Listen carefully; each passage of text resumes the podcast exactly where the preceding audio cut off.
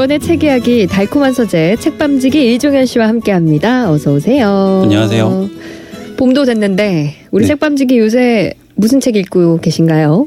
아, 제가 딱 요즘에 읽고 있는 책이 한 권 있는데 그 작고한 평론가죠 문학 평론가인 김현 선생님이 쓰신 행복한 책 읽기라는 음. 책이 있어요. 네. 그게 이제 1986년부터 89년까지 음.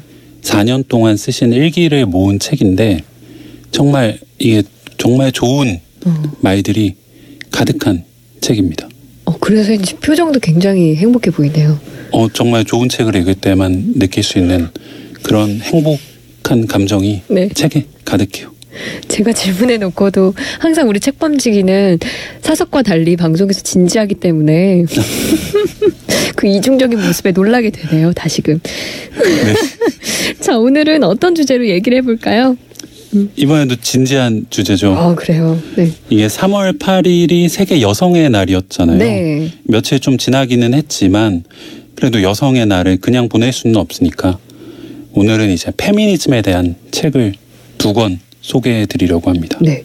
사실 뭐 여성의 날이라고 특정일을 딱 생각하지 않더라도 요즘에는 페미니즘에 대한 관심이 확실히 정말 많다 느낄 수가 있어요. 체감이 되는데요.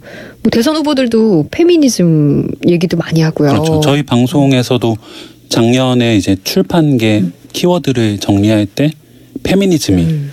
굉장히 중요한 키워드였다고 말씀을 드렸잖아요. 네. 특히 올해는 이제 선거가 있다 보니까 정치 문제 관련해서 음. 특히 여성, 페미니즘 이런 이야기가 많이 나오는 것 같고 대선 후보들이 저마다 자기가 이제 페미니즘 대통령이 되겠다, 음. 여성의 편에 서겠다 음. 말을 하는데 물론 이제 어떤 정책을 내놓을지는 좀 따져봐야겠지만 이제 그런 이야기를 잘 가려 듣기 위해서라도 이 페미니즘에 대한 기초 정보가 좀 필요하지 음. 않을까요? 네. 그런 의미에서 좀 페미니즘에 대한 책을 두권 소개해 드리려고 합니다. 네. 어, 뭐, 페미니즘이 많이 뭐 체감될 수 있을 정도로 많은 사람들의 머릿속에 이제 각인이 됐다 하지만 아직도 뭐 부정적으로 보는 사람들도 상당히 많습니다. 저는 뭐 그런 시각을 이해는 하지만 그렇게 보면 안 된다고 생각을 한- 하고요. 네. 이 페미니즘 하면은 여성의 권익을 높여주기 위한 거다 이런 이야기들을 하잖아요. 네. 그것도 물론 맞는 얘기지만 결국에는 이제 페미니즘이 인정을 받느냐 인정받지 못하느냐 이런 거는 우리 사회가 얼마나 평등한가에 대한 문제거든요. 네. 그러니까 성별이나 피부 색깔이나 인종 같은 걸로 다른 사람을 차별하지 말자. 음. 이건 이제 상식이잖아요. 네. 그러니까 페미니즘이 이야기하는 게 그런 메시지거든요. 음. 성별로 다른 사람을 차별하지 말자. 음. 비단 성별뿐만이 아니라 모든 것에 대한 평등일 수도 있겠네요. 그렇죠. 더 크게 넓게. 모든 사람이 평등하다라고 믿는 사람이라면 사실 페미니즘에 반대할 이유가 없는 거죠. 그렇죠. 그렇군요. 자 오늘 이종영 기자를 통해서 우리 페미니즘에 네. 대해서 좀 사사치 알아볼 수 있지 않을까. 제가 뭐 전문가는 아니지만요. 네. 네. 어떤 책을 만나볼까요? 음. 페미니즘에 대한 책들이 굉장히 많죠. 최근에 특히 많이 소개가 되고 있는데 좋은 책들이 제가 오늘 소개해드릴 책 두 권은 조금 나온 지가 됐고요. 음. 그리고 페미니즘에 대해서 잘 모르는 사람들이나 약간 이 거리감이 있는 사람들도 쉽게 읽을 수 있는 책. 네. 일종의 뭐 입문서라고 할까요? 음. 그런 책으로 두 권을 골라봤고요. 네. 이 처음 소개해드릴 책은 여성학자인 정희진 씨가 쓴 페미니즘의 도전이라는 책입니다. 정희진 씨 이름은 꽤 자주 들어본 것 같아요. 굉장히 활발하게 활동을 하고 있고 이분 책도 많이 쓰고 네. 칼럼도 많이 기고를 하고 있고요. 신문을 보시는 분이면은 이분 이름을 많이 들으실 텐데 음. 이 우리나라의 굉장히 대표적인 여성 학자라고 할 수 있고 음. 여러 책을 꾸준히 쓰고 있지만 제가 읽은 읽은 중에는 이 페미니즘의 도전이라는 책이 굉장히 인상 깊었어요. 음. 2005년에 처음 출간이 됐는데 네. 저는 이제 읽은 지는 그 이후로 한 5년 정도 지나서 처음 읽었는데 네. 그 이후로 여러 가지 페미니즘에 대한 제 생각도 많이 바뀌었고 음. 이 페미니즘에 대해서 잘 모르는 사람들도 어렵지 않게 읽을 수 있는 책이어서 골라봤습니다. 그렇군요. 이 정희진 씨는 페미니즘에 대해서 뭐라고 정의를 내리고 있나요?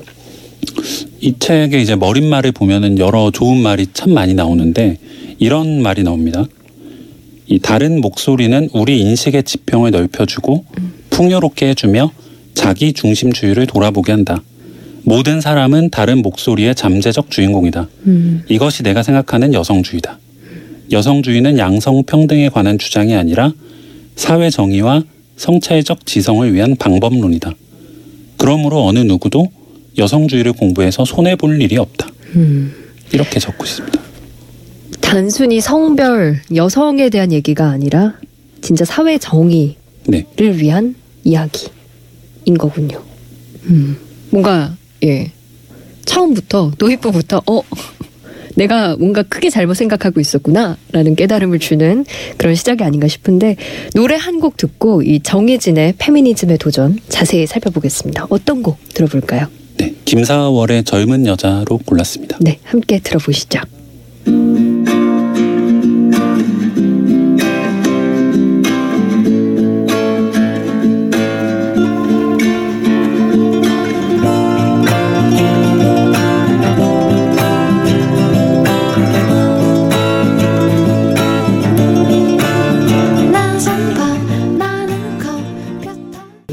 김사월의 젊은 여자 들으셨습니다. TBS FM 달콤한 밤 오늘은 달콤한 서재 책밤지기 이종현 씨와 함께하고 있습니다. 첫 번째 책 정희진의 페미니즘의 도전 들여다보고 있는데요. 출판사에서 왜 서평을 이렇게 달잖아요. 네. 네, 페미니즘 교과서다 이렇게 적어놨어요. 네. 그 정도 맞나요? 저는 이제 그 음. 교과서라는 표현이 꽤나 적절하다고 생각을 음, 하는데 저도 이제 이 책을 처음 읽었을 때는 이 페미니즘이라는 표현은 많이 들었지만 네. 정작 어떤 건지 제대로 알지는 못하는 상태였거든요. 근데 이제 이 책을 읽으면은 그런 약간 페미니즘에 대해 잘 모르거나 낯선 사람들도 어렵지 않게 그런 용어나 음, 개념을 이해할 수 있고 네. 또이 책 자체가 일상적인 이야기에서부터 이 여러 가지 이야기를 풀어나가거든요. 그러니까 어렵게 읽을 필요가 없고 막 복잡한 이론 같은 것들도 거의 나오지 않고 네. 쉽게 읽을 수 있다는 점에서 이제 교과서 라는 음. 표현이 적절한 것 같습니다. 입문서이기도 할 것 같다 이런 생각이 드는데 네. 우리 책밤지기는 읽으면서 어떤 부분이 가장 인상적으로 다가오던가요? 그러니까 이제 페미니즘이라는 게 이제 우리가 이제 생각하는 것과는 다른 시각에서 세상을 바라보자라는 이야기거든요. 네. 이제 그런 것들을 여러 가지 비유를 통해서 설명을 해주는데 이런 질문이 이제 책에 나와요. 제주도에서 육지로 갈 때 가장 가기 어려운 지역은 어디일까? 음, 황진 아나운서는 어디라고 생각하세요? 글쎄요, 별로 어려울 때 없을 것 같은데 요즘 세상에. 이 책에서는 이제 대전이 가장 가기 어려운 곳이라고 이야기를 합니다. 네. 제주도 사람에게. 대전. 왜냐하면은 서울 사람인 우리가 생각하기에 대전은 굉장히 가깝잖아요. 그렇죠. 금방 가죠. KTX만 타면은 한 시간도 안 네네. 걸리고 버스도 많고 교통의 요지인데 이 대전에는 공항이 없거든요. 음. 근처에. 아, 그러니까 제주도 그럼 사람들이 가기에는 어렵겠네요. 불편한 것 그러네요. 배를 타고 갈 수도 없고 음. 비행기를 타고 갈 수도 없고 서울에 가서 거기서 다시 차를 타든지 네. 굉장히 복잡한 거죠. 그렇군요. 어 뭔가 그렇네요. 그렇죠. 한 번도 생각해보지 않은 우리는 부분이었어요. 늘 서울 사람의 입장에서 예.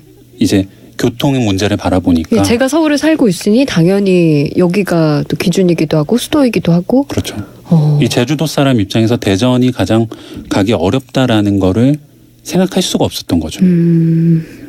이게 그러니까 결국에는 이 제주도 사람의 입장을 생각 우리가 못했던 것처럼 여성의 목소리도 곧 그렇다는 거겠죠. 네. 음. 그런 식으로 이제 생각을 하면은 음. 굉장히 다양한 목소리들이 있다는 겁니다. 네. 그러니까 서울 사람들은 모르고 있던 목소리들인 거죠. 그런데 네네네. 그런 목소리가 없었던 게 아니라 우리가 듣지 못하는 것 뿐이지 음, 분명히 있는 수많은 지방의 거죠. 목소리들이 있는 음, 거죠. 네. 근데 이런 다른 목소리들이 우리 인식의 지평을 넓혀줄 수 있다라는 게 이제 정희진 씨가 하는 이야기고 음. 뭐 같은 맥락에서 네. 여러 가지 비유가 있어요.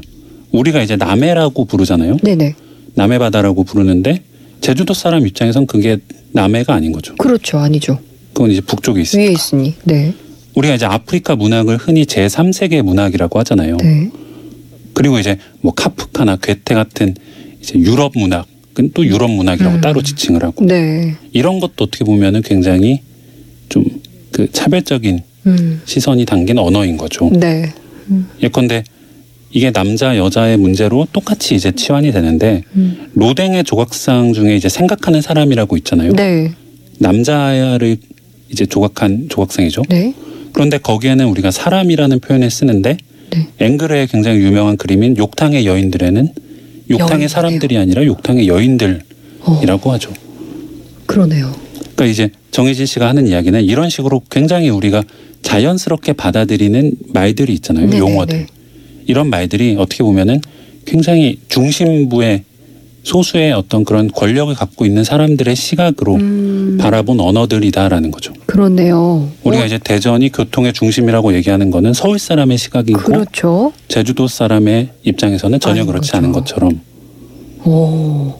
어, 무릎을 이렇게 탁 치게 되는 그렇죠. 거네요. 이런 것들을 굉장히 이렇게 비유를 통해서 쉽게 설명을 거부감이 하니까 없어요. 이렇게 들으면 어, 이게 전혀 페미니즘이라고 네네네. 해서 어렵거나 네네네. 거부감이 들지 않는 음, 굉장히 재미있게 읽을 수 있는 책입니다. 어, 되게 저만 그런가요? 청취자 여러분들도 그러시지 않나요? 저는 한 번도 이 제주도에서 대전 갈 때 어려움 생각해 본 적도 없고 왜 생각하는 사람인지 또 욕탕의 그렇죠. 여인들인지 한 번도 의심해 본 적이 없었던 부분입니다. 그런 거에 대해서 이제 다른 식으로 생각할 수 있다라고 이제 힌트를 주는 거죠. 근데 네. 그렇게 생각하는 것 자체가 어떻게 보면 우리가 사고할 수 있는 네네네. 영역을 넓히는 거니까 나쁠 게 없는 거죠, 음, 사실은. 맞아요. 늘 하던 생각, 늘 당연하게 이어지던 게 아니라 틀이 사라지니 생각이 이제 어디로 튈지 모르는 네. 예, 영역이 확 넓어지는 느낌을 받습니다. 어, 흥미로운데요. 또 어떤 이야기들이 담겨 있나요? 음. 그렇다고 해서 이- 이 책이 굉장히 어떤 비유로만 가득 차 있는 음. 책은 아니고요. 네. 이 주제나 이런 것 소재가 굉장히 다양합니다. 음. 이 여성에 대한 남성과 어떤 사회의 폭력을 깊이 있게 고찰하는 것들도 음. 있고 이제 문화 비평도 많이 나오고요. 네. 예컨대 영화들 있죠. 뭐 집으로 같은 영화, 음. 죽어도 좋아 같은 영화, 네. 또 알포인트 같은 그런 영화들에서 나타난 어떤 여성에 대한 어떤 굉장히 왜곡된 시선이랄까 음, 그리고 남성 중심 사회의 어떤 그런 모습들 네. 이런 것들을 다루기도 하고요. 또 이 페미니즘 진영에서도 의견이 분분하다고 하는데 성판매 여성에 대한 입장도 음. 정희진 씨가 나름대로 구분을 해서 설명을 해주고 있고요. 네. 그러니까 이 페미니즘이라고 하는 안경을 가지고 한국 사회 전반을 훑어보는 느낌이 드는 책이라고 할 수 있죠. 네. 꼭 한번 읽어보고 싶은 책이네요. 정말 네. 들으면 들을수록. 이 책을 읽으시면서 기억에 남는 문장 혹시 어떤 게 있었을까요? 이 인권에 대한 챕터가 있는데 네.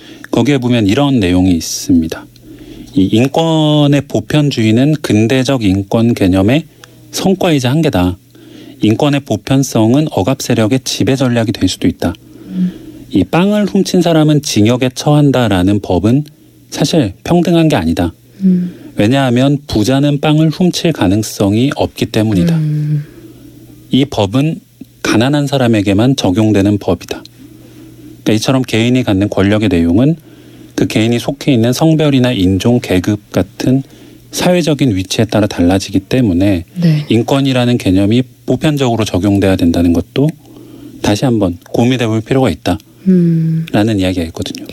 빵을 훔친 사람은 징역에 처하는데 부자는 그 빵을 훔칠 가능성이 없다. 어, 그렇죠. 저희는 이제 당연히 법은 만인 앞에 평등해야 한다고 하는데 그렇게 알고 있고 그렇게 배웠고요. 사실 네. 그게 어떻게 보면은 법이라는 게 그런 식으로 일률적으로 평등을 지, 지향하다 보면은 음. 굉장히 좀 사회적인 그 태초 원래부터 있었던 음. 그런 불평등에는 네. 좀 소홀해질 수 있다는 거죠. 저희가 그렇군요. 그런 모습들을 많이 봤잖아요. 워낙 많이 봤죠. 뭐 재벌이나 정치인들이 법이나 인권의 보편성 뒤에 숨어서 네. 이런 것들을 생각해 보면 이제 페미니즘이라는 게 음. 단순히 여성만을 위한 그런 이론이나 말이 아니라 우리 사회 전체가 어떻게 보면 음. 정의로워지기 위한 뭐 언어나 도구일 수 있다는 네. 거죠. 한 번쯤은 이 주제에 대해서도 깊게 생각해보고 나의 입장과 생각은 무엇인가 좀 고민을 해봐야 될 가치가 있는 것 같다 이런 생각이 듭니다. 네. 자 노래 한 곡 듣고 또 다음 책 만나러 가보겠습니다. 어떤 곡 만나볼까요? 자우림의 마론 인형으로 골랐습니다. 네, 같이 들어보시죠.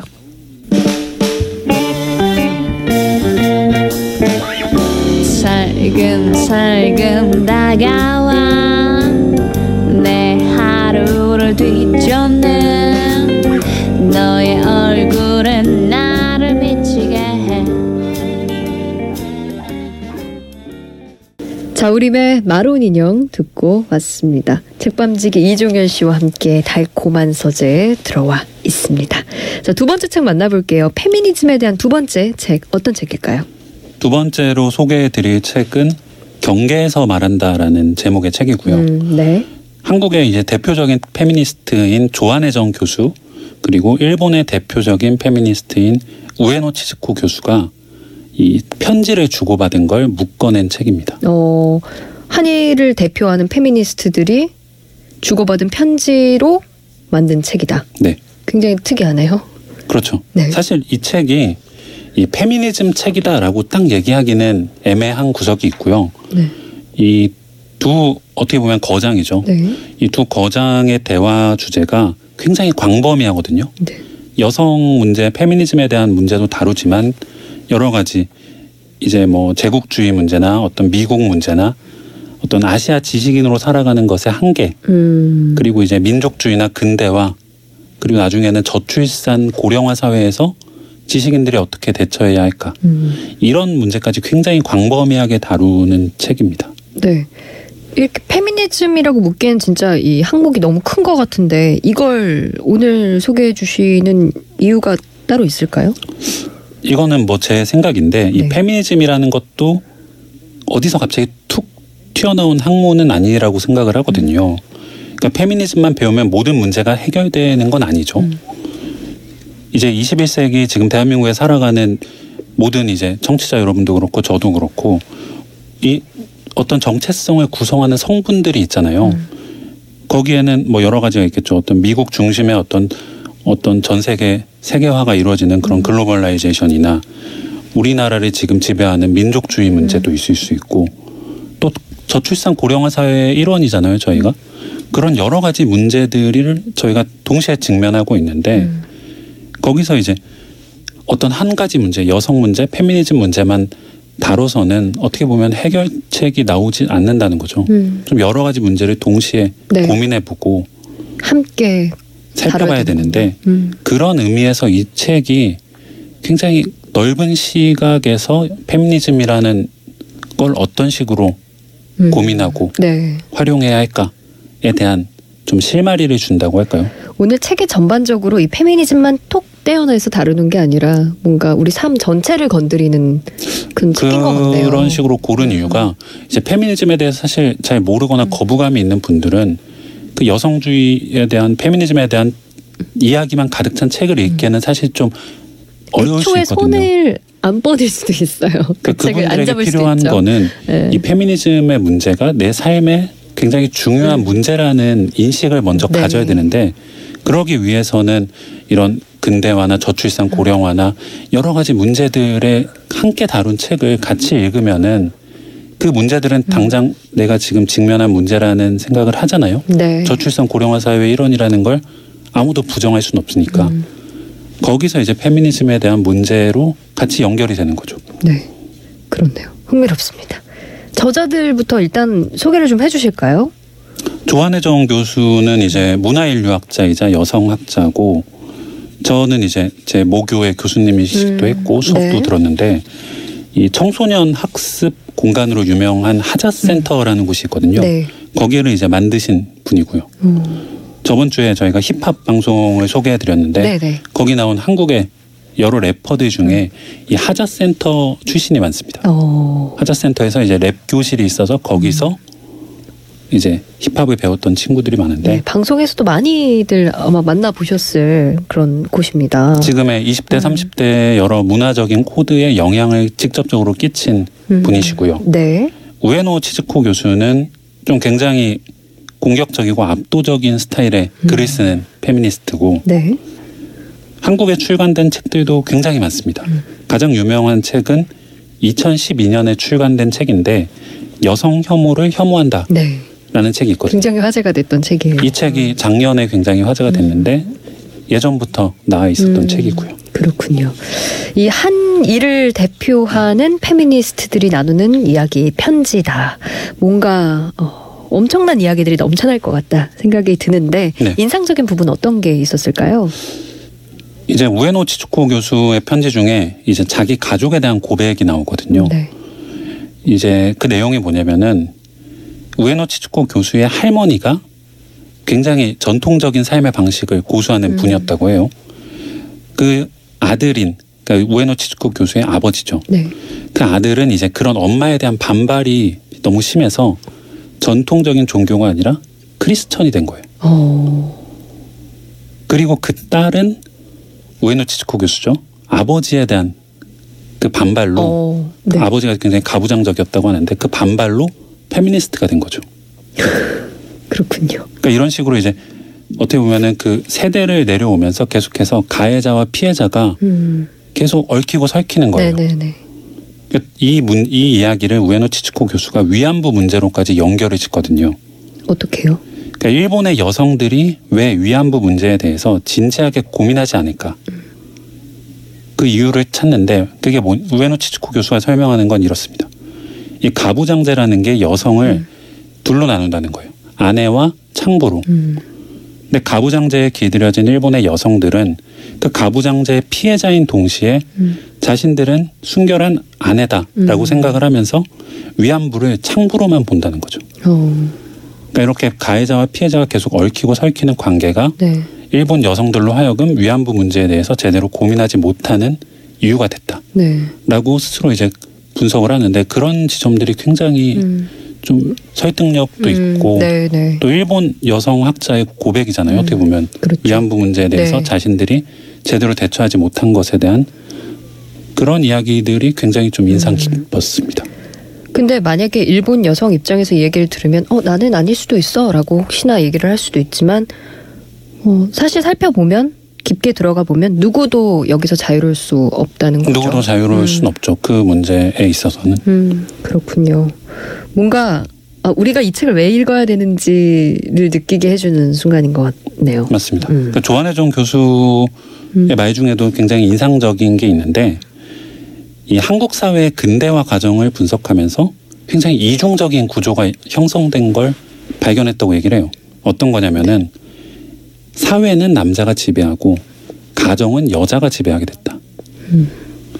근데 이런 식의 이중적인 구조는 모두에게 불행할 수밖에 없다. 음. 왜냐하면은 여자는 사회에 참여할 기회를 박탈당한 거잖아요. 네. 남자는 가정에서 소외될 수밖에 없어요. 그렇죠. 이러면은 여자는 사회에 나가고 싶은데 사회에 나갈 수가 없고 음. 남자는 가정에서 뭔가 가족으로부터 따뜻함을 느끼고 싶은데 그럴 수가 없어요. 멀어지고. 그러니까 모두가 불행하고 외로운 사회로 갈 수밖에 없다는 거죠. 네. 그러니까 조한혜정 교수가 얘기하는 거는 이 페미니즘이라는 거는 이런 기형적인 사회 음. 구조를 정상화시키려는 노력으로 이해를 해야 된다. 네. 남자들에게 가정에 어떤 따뜻함을 돌려줄 수 있고 음. 여자들에게는 어떤 사회 참여를 확대할 수 있는 음. 그런 길이 되는 거죠. 비단 여성만을 위한 고민이 아닌 거군요. 모두를 음. 위한 길인 거죠. 그렇군요. 자, 조한의 정 우에노 치즈코의 경계에서 말한다 들여다보고 있습니다. 잠깐 이 시각 도로 상황 어떤지 알아보고요. 계속해서 만나보도록 할게요. 먼저 TBS 정보센터 연결해 보겠습니다.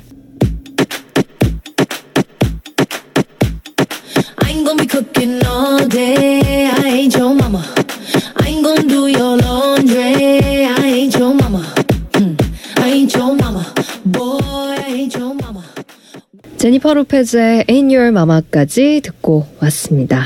오늘 페미니즘에 대한 책 살펴보고 있는데요. 두 번째 책은 경계에서 말한답니다.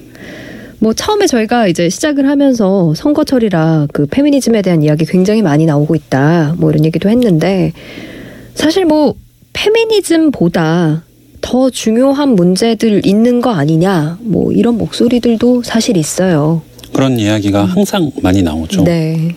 특히 일본도 그렇고 한국도 그렇고 이 민족주의가 굉장히 강한 나라잖아요. 민족에 대한 어떤 집착 같은 게 심한데 음. 그에 비하면은 페미니즘이라는 건 이제 집단보다는 개인을 강조하는 사상이나 어떤 이론이거든요. 네. 이거에 대해서 이제 우에노 치츠코 교수가 이렇게 말을 합니다. 국가보다 내가 소중하다. 음. 이런 식으로 노골적으로 말하면 사람들은 자기한테 페미니즘은 너무 위험한 반국가주의 사상이 음. 아니냐 이렇게 얘기를 하는 사람들이 많대요. 네. 그러면 이제 우에노 치츠코 교수가 이렇게 말을 한다고 합니다. 맞다. 이 페미니즘이라는 건 위험한 사상이 맞다. 오. 근데 왜 위험하냐? 네. 여기서 위험하다는 네. 거는 개인을 말살하려는 어떤 그런 전체주의 음. 혹은 민족주의에 맞서는 거기 때문에 페미니즘이 위험한 사상이라는 거지. 음. 오히려 이 개인의 입장에서 보면은 페미니즘이라는 거는 그 개인을 지켜줄 수 있는 사상인 거죠. 그렇군요. 사실 뭐 전체, 단체 이 더 큰 것을 강조하면 아주 작은 개인은 배제될 수밖에 없고 좀 희생되는 영역에 있는 거니까요. 언제나 이제 전체나 집단을 위해서는 음. 개인이 희생돼야 된다라고 얘기를 하는데 네. 그렇게 희생되는 개인을 보면은 항상 사회에 약자들이죠. 그렇죠. 돈이 없는 사람이거나 음. 뭐 장애가 있거나 음. 어떤 소수자이거나 네네네. 뭐 이주민이거나 음. 이런 사람들이 항상 희생이 되거든요. 이 조한혜정 교수의 말 중에 제가 굉장히 인상 깊어서 밑줄을 그은 게 있는데 음. 약자가 계속 살아가기 위한 사회를 설계하는 기회. 이 말을 듣는 순간 내 가슴이 뛰었다. 음. 이런 말 이런 말을 이제 조한혜정 교수가 했더라고요. 네. 그 말을 보고 저도 아, 굉장히 가슴이 뛰었는데 그러니까 페미니즘이라는 거는 약자가 계속 살아가기 위해서 어떤 그런 열망, 의지 같은 거를 표현하는 거죠. 네. 오, 되게 와닿는 한 줄의 말이네요. 약자가 계속 살아가기 위한 사회를 설계하는 기회. 어떤 전체나 집단을 위해서 우리 사회가 그동안 계속해서 개인이나 약자들에게 희생을 강요했는데 이제는 좀 그 방식을 바꿀 때가 된 거 아닌가. 이 페미니즘이라는 거는 어떤 그런 음. 어떤 전환의 하나의 네. 어떤 그런 도구가 될 수도 있는 거고 언어가 될 수도 있는 거죠. 근데 사실 그럼에도 불구하고 이 페미니즘에 대해서 뭐 거부감을 가진 분들 진짜 많습니다. 많죠. 네, 많습니다. 음. 뭐 그런 분들이 많은데 저는 이제 그분들한테 항상 읽어보라고 하는 글이 하나 있거든요. 이게 이 버락 오바마 미국 전 대통령이죠. 이분이 이제 작년에 한 잡지에 기고한 페미니즘에 관련된 글이 있거든요. 네. 이 글이 저는 굉장히 인상 깊더라고요. 그러니까 어떻게 보면은 이 미국 대통령이라고 하면은 굉장히 보수적일 것 같고 좀 남성주의적일 것 네. 같고 그런 사람인데도 불구하고 이 오바마 전 대통령이 이야기하는 페미니즘이라는 게 굉장히 좀 마음에 와닿는 구석이 있고요. 어떤 내용이었어요? 간단하게 좀 설명을 드리면은 이제 미셸과 저는 우리 딸들이 이중잣대를 보았을 때나 성별 혹은 인종에 따라 불공평한 대우를 받았을 때 이런 일이 다른 누군가에게 일어난 것을 목격했을 때 목소리를 내도록 길렀습니다. 음. 그들의 아버지가 페미니스트란 것은 중요한 일입니다. 음. 그게 그들이 모든 남성들에게 원하는 일이니까요. 성차별과 싸우는 건 절대적으로 남성들의 책임이기도 합니다. 배우자로서, 동반자로서, 남자친구로서 진정으로 평등한 관계를 만들어가기 위해 우리는 더 열심히 과업을 수행하고 진지하게 고민해 나가야 합니다. 음. 21세기의 페미니즘이란 모두가 평등할 때 우리 모두가 더욱 자유로워질 수 있다는 생각입니다. 결국 오늘 소개해 주신 책과 맞닿아 있는 이야기네요. 그렇죠. 음. 이게 오바마 전 대통령이 대통령직을 수행하고 있을 때 음. 기고한 글이거든요. 네네. 굉장히 어떻게 보면 파격적일 수도 있는 글인데 음. 아직도 우리 사회에서는 남자들이 나는 페미니스트입니다라고 선언하는 게 굉장히 좀 어색하고 네. 이상한 일로 네네네. 여겨지잖아요. 그런데 물론 이제 뭐 미국이 우리보다 앞서 나간다 이런 말을 하는 건 저는 음. 좋아하지 않지만 이 오바마 대- 전 대통령이 보여준 어떤 이런 모습들이 좀 우리 사회에서도 많이 나타날 필요가 있지 않을까 네. 그런 생각을 좀 해봅니다. 오늘도 고민할 거리를 잔뜩 던져주고 가시는군요. 네. 아, 세계 여성의 날을 맞아서 우리 페미니즘에 대한 두 권의 책을 살펴봤습니다. 어, 마지막 곡을 소개하기 전에 우리 이종영 기자가 오늘 마지막 시간이었어요. 청취자 여러분. 네. 또 인사를 드려야겠죠. 아, 제가 벌써 여기 이 자리에서 아. 이제 책을 소개한 지가 네. 8개월이 됐는데 아, 몇 권일까요? 책. 벌써 한, 한 70권 정도 예. 소개를 한 것 같습니다. 네. 이게 책을 제가 좋아하는 책을 읽고 그 책 이야기를 제 주변 사람들과 나누는 것도 사실 굉장히 힘든 일인데 네. 방송에서 이런 이야기를 할 수 있었던 게 굉장히 저한테나 저에게 굉장히 좋아 좋은 기회였던 것 같고 음. 이런 뭐 기회를 주신 뭐 진행자님, 뭐 PD님, 작가님 모두 너무 감사하고요. 웬일이래요? 또 마지막으로 네. 또 이제 페미니즘이라는 주제를 음. 다룰 수 있었던 것도 네. 어떻게 보면 의미 굉장히. 좀 행운이었던 것 같습니다. 네. 어, 늘 좋은 책 소개해 주셔서 감사드리고 앞으로 또 만날 일이 있겠죠? 있을 것 같다는 네. 생각이 듭니다. 자, 마지막 곡 어떤 곡 남기실래요? 돌리 파튼의 9 to 5란 곡입니다. 네. 이 곡 들으면서 우리 달콤한 서재 든든했던 책밤지기 이종현 씨와는 인사를 나누겠습니다. 그동안 감사했습니다. 감사합니다. 자, 이 곡 들으시면서요. 저는 잠시 후 2부에서 뵙겠습니다. Tumble